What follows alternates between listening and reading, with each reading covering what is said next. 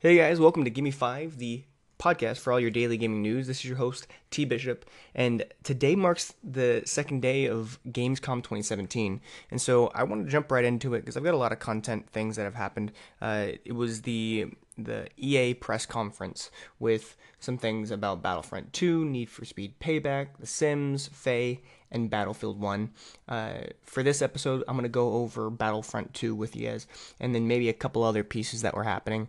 Um, so for for those of you that that for whatever reason don't already know, I'm sure if you have to live under a rock to not know this. Battlefront 2 is Star Wars. It's the second iteration of that game. Um, if if you didn't know what Star Wars or Battlefront 2 was, uh, you're in the right place because that's exactly what we're going to go over. So, at the EA press conference for Battlefront 2, they actually went through some live gameplay of the Starfighter Assault mode. So the the new the new basically spaceships flying and and going through a, series of different uh, challenges, if you will. So it is uh it is multiplayer. There's going to be a mode specifically for just the Starfighter Assault. It's not going to be just included in the single player uh, campaign mode, but they they basically give you. I think from what we saw, uh, probably five to ten different ships. I think it was probably about ten different ships that you can choose from. Um, you're gonna have the ability to to change up uh, from not just things like Tie fighters um, and, and and X wings, but you're gonna have options to choose some of the classic uh, spaceship or spaceships, uh, fighter ships from um, some of your heroes. Uh, like you do have, uh, I believe, Darth Maul and and Yoda and a few others. So when you're kind of going through the whole deal, you have third person and uh, you have first person shooting. So you can kind of switch it back up depending on what you're looking for. Um, there are, from what we saw during the gameplay, there are three different um, phases, I guess you could say. And so basically the you know the first phase is you have to take out the light cruisers. Second phase there are some light shield projectors that you have to take out. And then the last phase would be for the power couplings. And so as you're kind of going through you have different objectives to either defend or to destroy. And it's super fast paced man.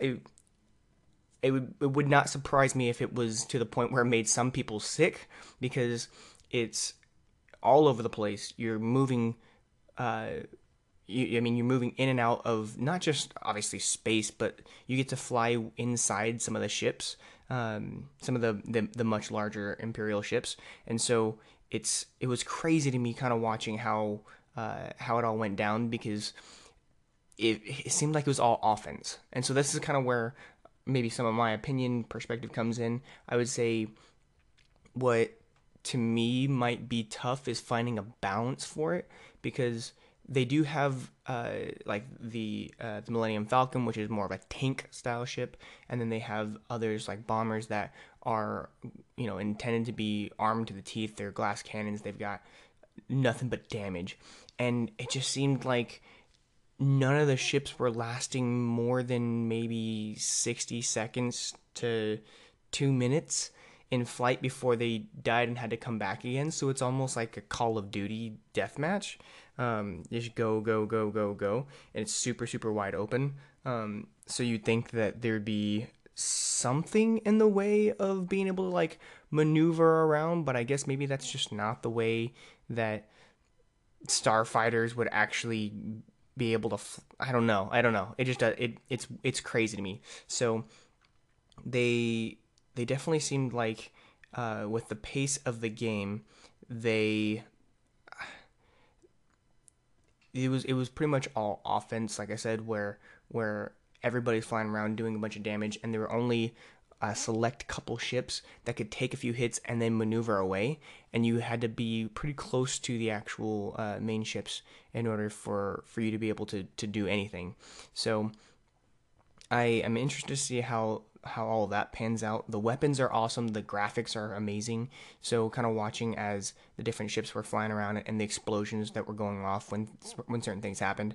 Um, I'm actually kind of like I like it. I actually really like the idea of it. I um I didn't I didn't like the idea of Battlefront One.